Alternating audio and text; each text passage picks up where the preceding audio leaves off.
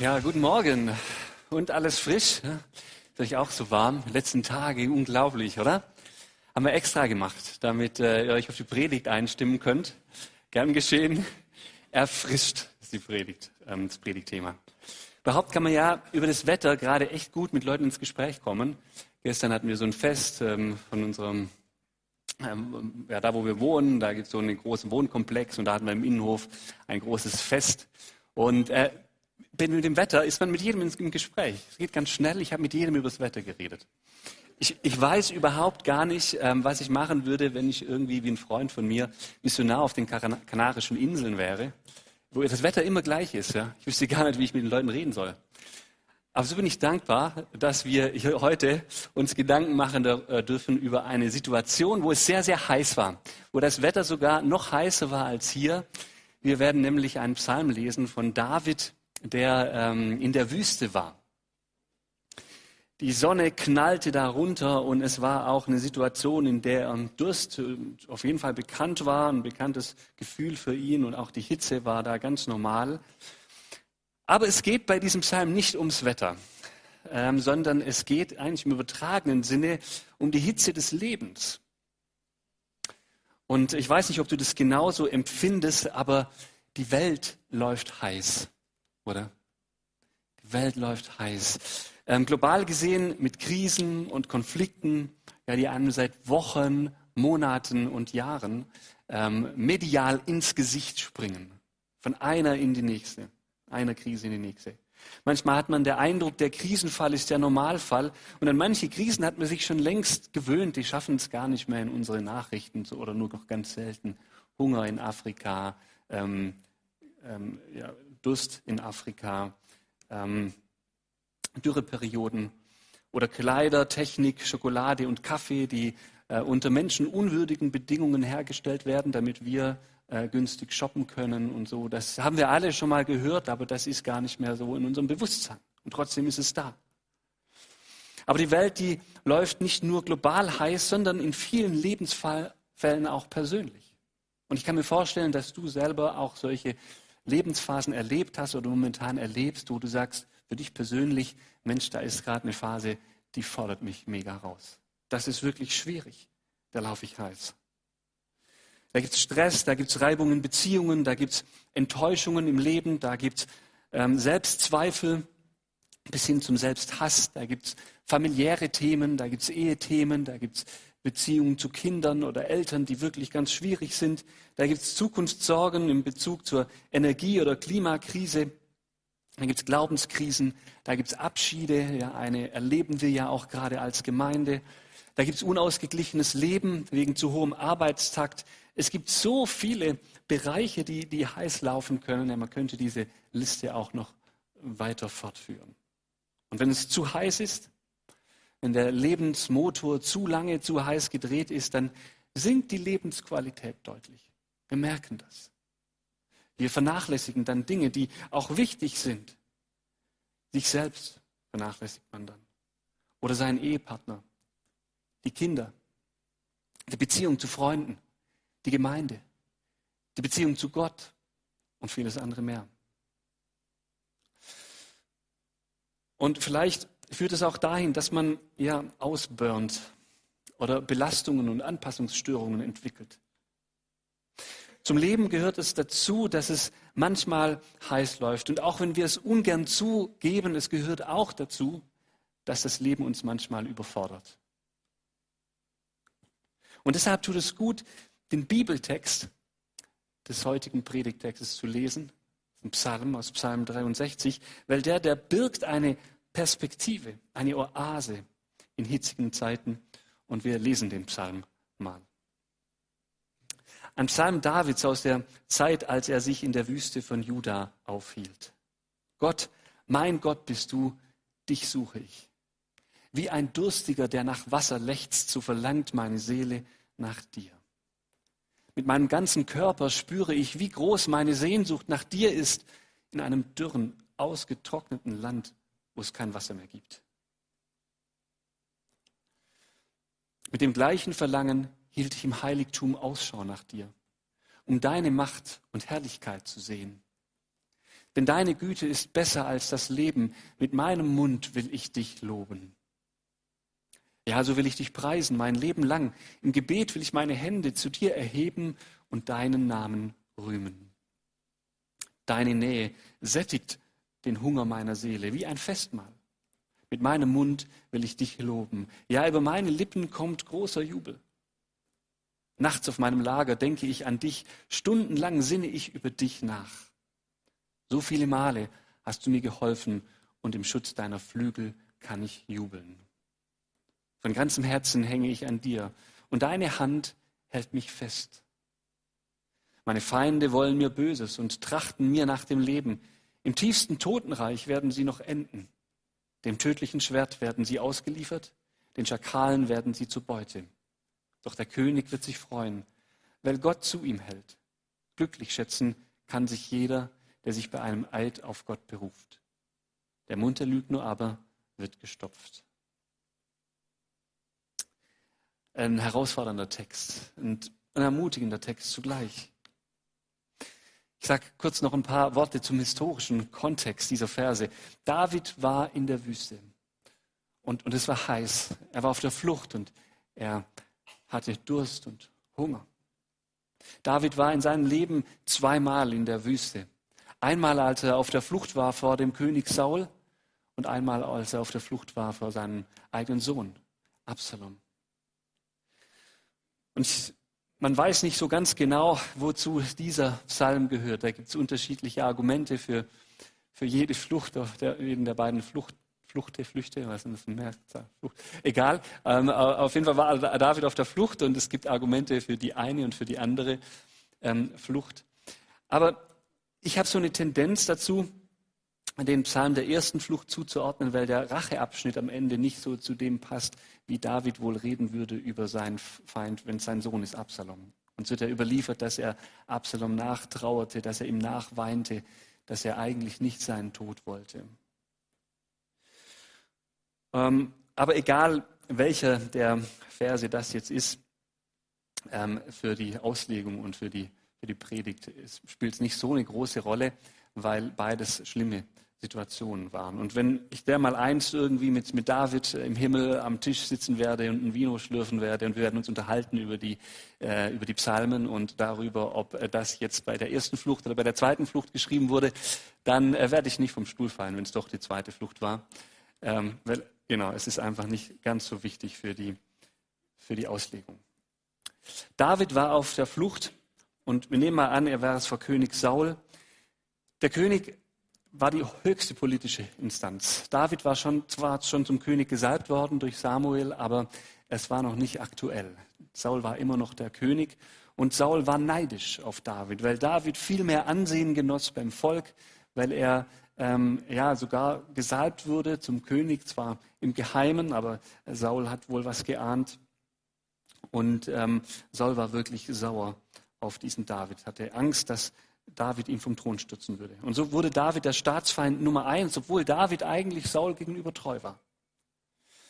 Und Davids Frau, die rettete ihn dann vor einem Mordanschlag, den Saul gegen ihn ausgeheckt hatte. Nachts ließ sie, Samuel, äh, ließ sie David aus dem Fenster ab, so dass er fliehen konnte. Und so konnte Saul ihn nicht töten. David war auf der Flucht. Seine Frau musste er zurücklassen und sein, sein ähm, ihr Vater, also Saul, verheiratete sie mit einem anderen Mann.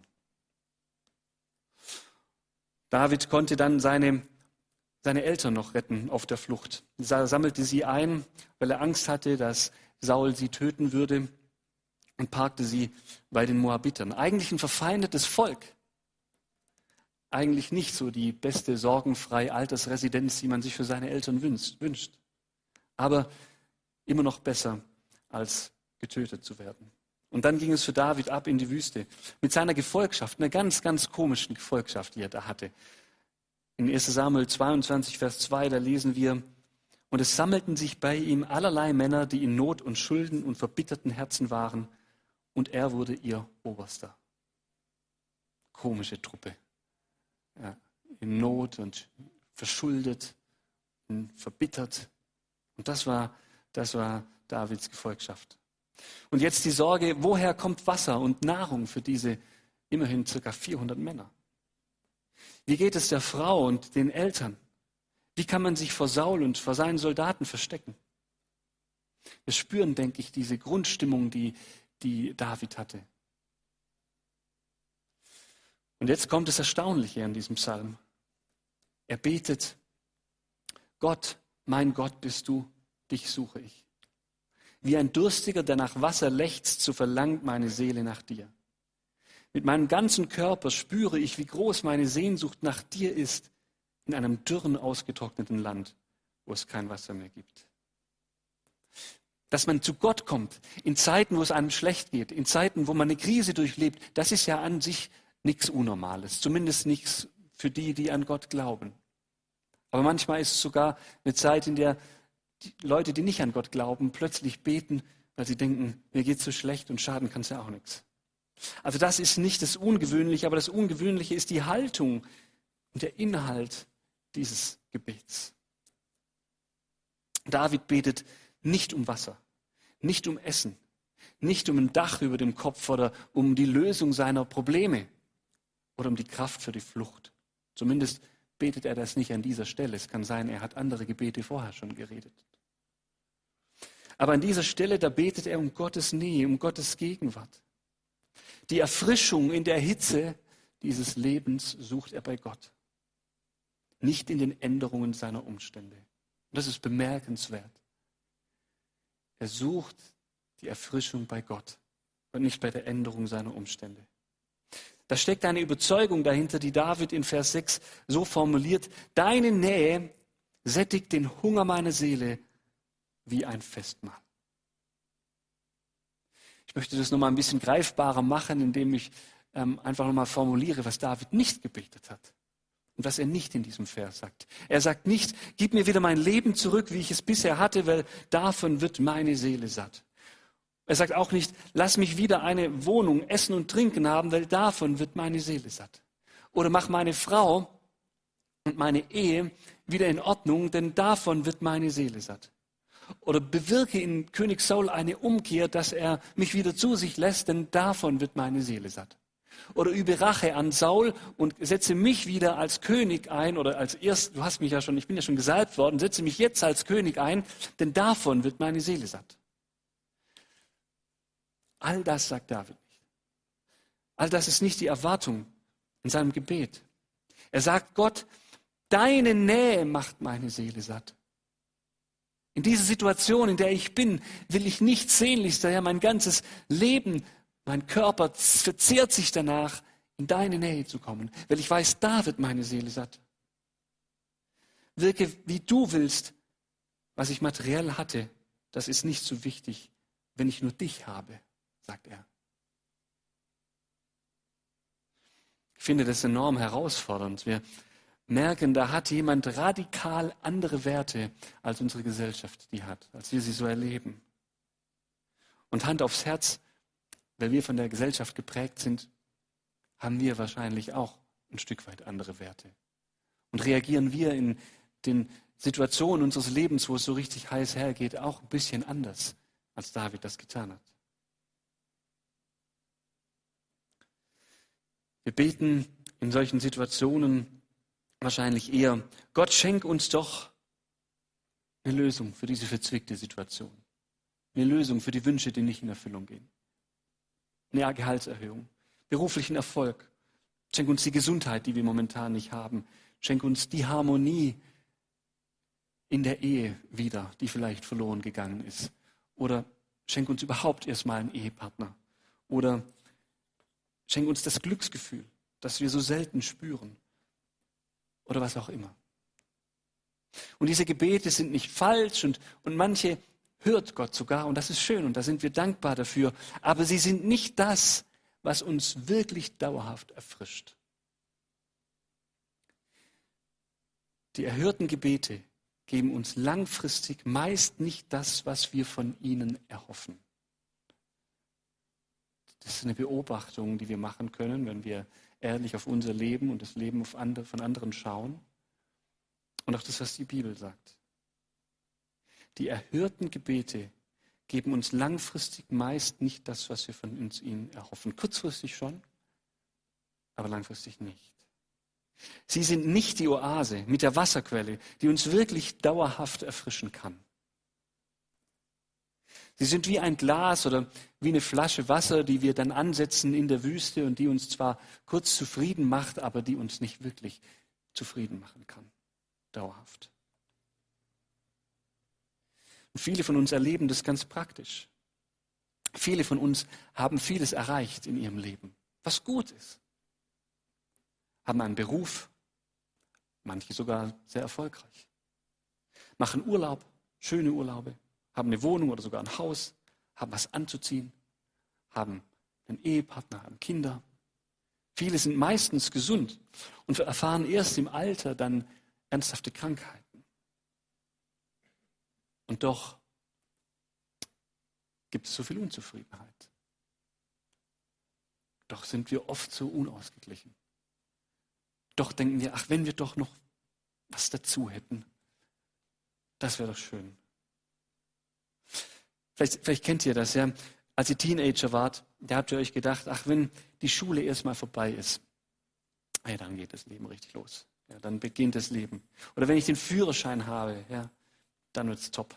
Oder wenn ich eine Partnerin oder einen Partner habe, dann, dann wird alles besser. Oder wenn ich erst meine eigene Wohnung oder meinen Traumjob habe, dann ist alles gut. Oder wenn ich in diesem Traumjob dann erstmal aufsteige und bestimmte Ziele erreicht habe und eine bestimmte Gehaltsgrenze ähm, überschritten habe, dann. Aber dann geht geht's mir doch gut. Wenn ich erst verheiratet bin, wenn ich erst Kinder habe, dann, dann wird alles besser. Wenn die, wenn die Kleinkindphase endlich vorbei ist, dass ich ein bisschen mehr Schlaf und ein bisschen mehr Freizeit und Zeit für mich habe, dann, dann wird alles besser. Oder wenn die Kinder erstmal in der Schule sind, länger in der Schule. Oder wenn sie erstmal die Pubertät überstanden haben. Wenn sie erstmal aus dem Haus sind. Wenn sie erstmal so geworden sind, wie ich es mir eigentlich vorgestellt habe. Wenn sie erstmal verheiratet und unter der Haube sind und so weiter und so fort. Wenn ich erstmal in Rente bin, dann wird alles besser. Dann ist echt gut. Dann habe ich endlich Zeit. Und irgendwann dann kommt dann dieser Switch und dann sagt man, ach, wäre ich doch noch mal jung. Ist komisch, oder? Ist komisch. Versteht ihr, kaum ist ein Bedürfnis, ein Wunsch erfüllt, stellt sich der nächste ein. Die Bedürfnisforschung und Maslow, die, die lassen grüßen die winken immer mal wieder bei diesen Lebenssituationen. Und als Christen wissen wir, was Jesus sagt. Er sagt, ich bin das Leben oder in Johannes 4, ich bin die Quelle des Lebens. Oder manchmal anders übersetzt mit, ich bin das lebendige Wasser, das in das ewige Leben quillt. Mit anderen Worten sagt Jesus, das Leben erfahrt ihr bei mir. Ihr seid doch auf mich hin geschaffen. Glaubst du das? So sehr, dass du dich nach der Nähe Gottes mehr sehnst als nach einem geordneten Leben, als nach einem Leben, das nach deinem Plan verläuft.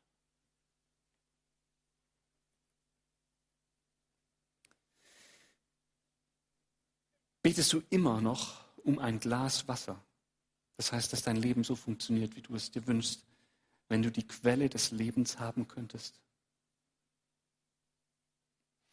Dieser einfache Satz, dass Gott das Leben ist, vom Neuen Testament her würden wir sagen, ja, dass Jesus das Leben ist, ist ein Satz, der uns in der Lebenspraxis unglaublich herausfordert. Immer wieder neu. Egal wie lange wir Christ sind. Wenn wir den wirklich glauben, dann hat er unglaublich viel Kraft in unserem Leben.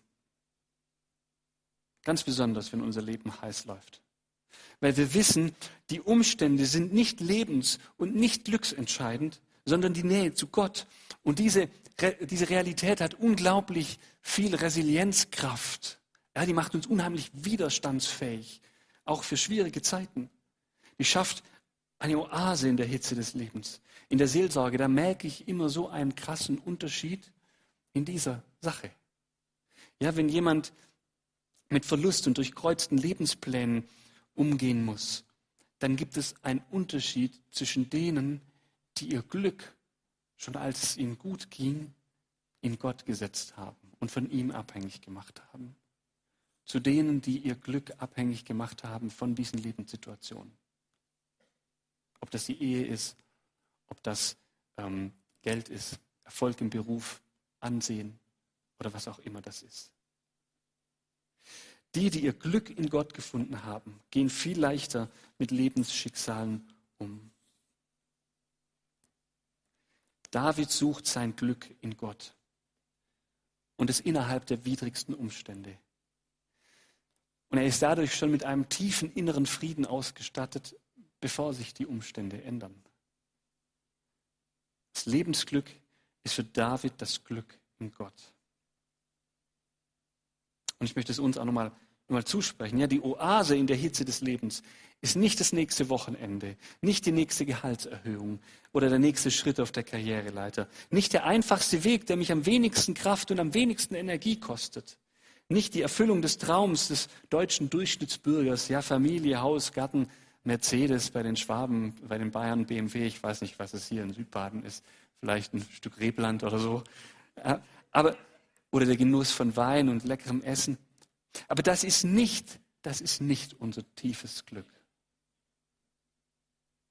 Das, was meine Seele und was meine Seele wirklich satt macht, ist die Nähe zu Gott. Ich meine damit nicht die Bekehrung als Einzelaktion, ja, sondern ich meine dieses tägliche in Beziehung treten mit Gott. Diese gelebte Beziehung im Alltag, dieses Suchen nach Gott. Glaubst du das, dass das Glück in Gott ist? So sehr, dass du dich nach Gott ausstreckst, glaubst du das? Wie kann das aussehen? Es gibt viele Beispiele, ganz viele. Wir erleben ein Beispiel gerade auch als Gemeinde. Vor unseren Augen spielt sich das ab, wenn eine Familie sich entscheidet, aus der Überzeugung hinaus heraus, dass es Gottes Weg ist, ihr Zuhause zu verlassen und an, an einen anderen Ort zu ziehen mit der Überzeugung, dass es gut ist, Gottes Weg zu gehen. Dass es besser ist als der einfache, bequeme Weg, da zu bleiben, wo man ist. Warum macht man sowas? Wenn man überzeugt ist, dass Gottes Nähe den Hunger der Seele sättigt, wie ein Festmahl. Gott ist unser Glück, nicht die Umstände. Deshalb gehen wir auch schwere Wege und wir erfahren letztlich Gottes Treue darin. Können wir überzeugt sein. Aber es spielt sich auch in anderen Situationen ab. Wir haben gerade einen Musikreferenten ähm, eingesegnet. Warum? Weil wir überzeugt sind als Gemeinde, dass in der Nähe Gottes unsere Bestimmung liegt. In der Anbetung Gottes liegt unsere Bestimmung. Da liegt auch unser Glück als Mensch. Und deswegen haben wir einen Musikreferenten angestellt, der uns helfen soll, in der Musik in die Nähe Gottes zu kommen, in der Anbetung in die Nähe Gottes zu kommen. Vor unseren Augen spielt sich das ab, dass die Nähe zu Gott möglich ist. Wenn jemand zum Beispiel im Hauskreis oder im Gebetsabend oder an anderen Stellen in unserem Leben Zeugnis gibt davon, dass er Gottes Nähe erlebt hat, dass sie ihm wichtiger war, heilsamer war als die negativen Umstände ähm, ja, ihn kaputt machen konnten.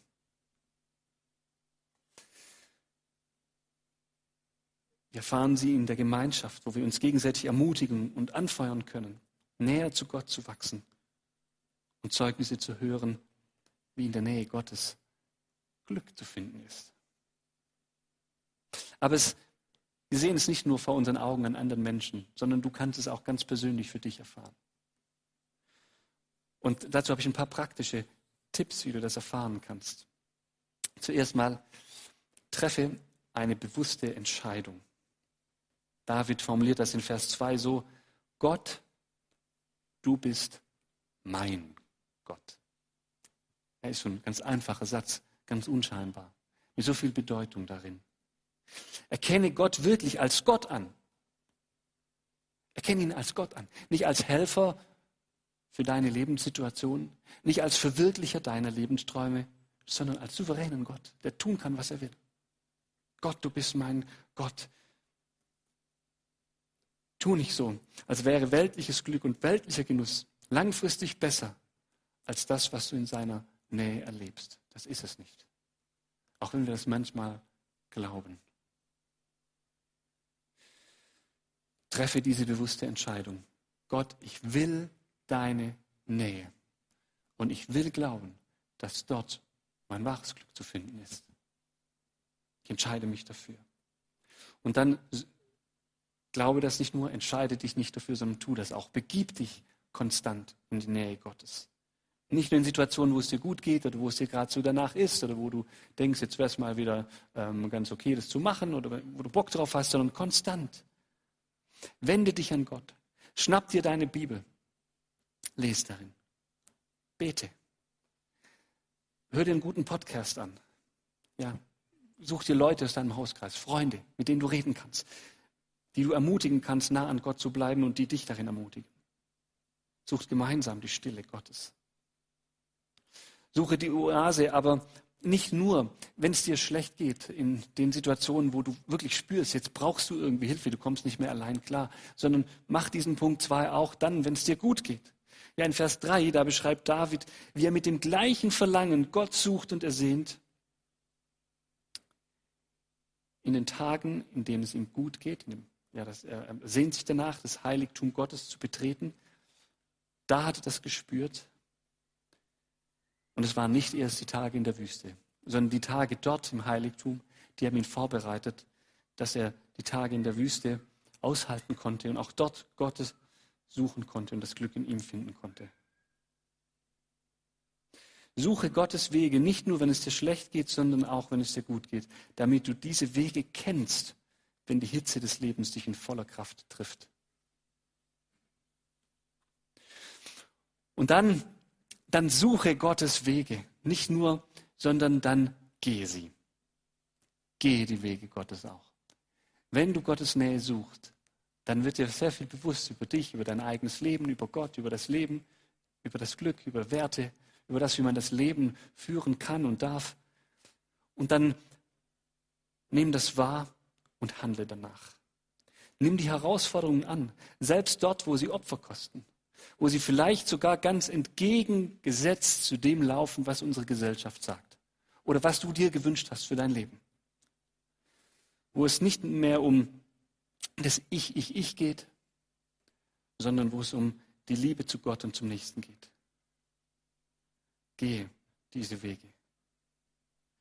Gehe diese Wege, die Gott dir ins Herz legt, wo du deine Kraft und deine Ressourcen in die Hand nimmst und sie für das Reich Gottes investierst. Nimm also diese drei Punkte mit.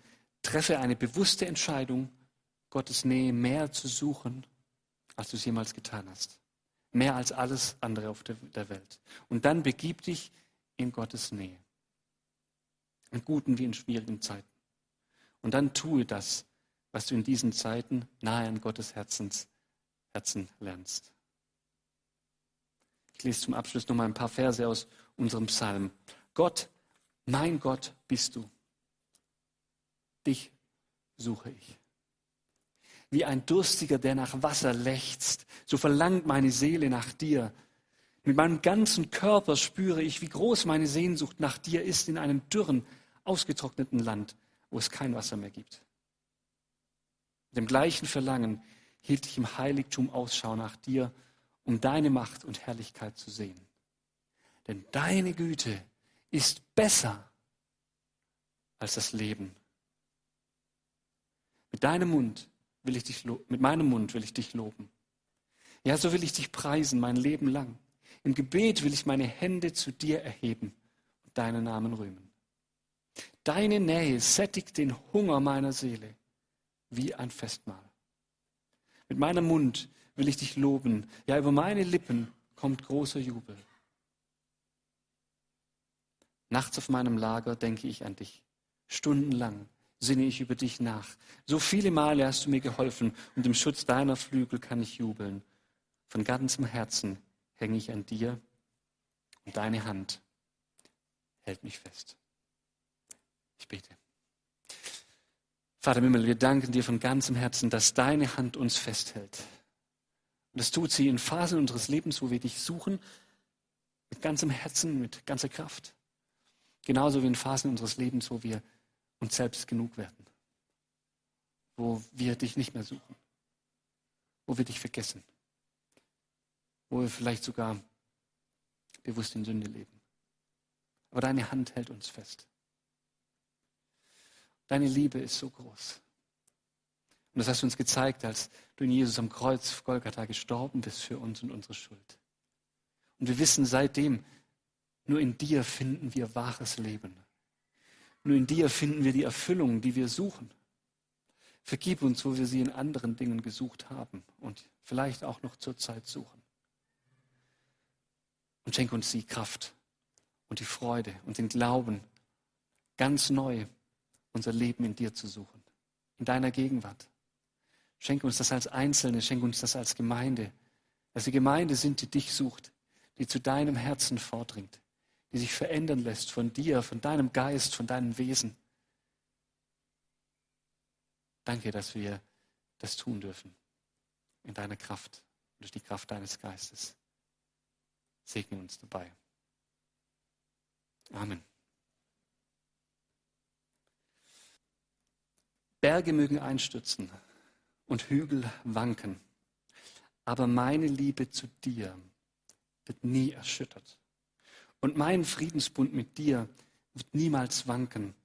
Das verspreche ich, der Herr, der dich liebt. Und so segne dich dieser dich liebende Gott, der Vater, der Sohn und der Heilige Geist. Amen.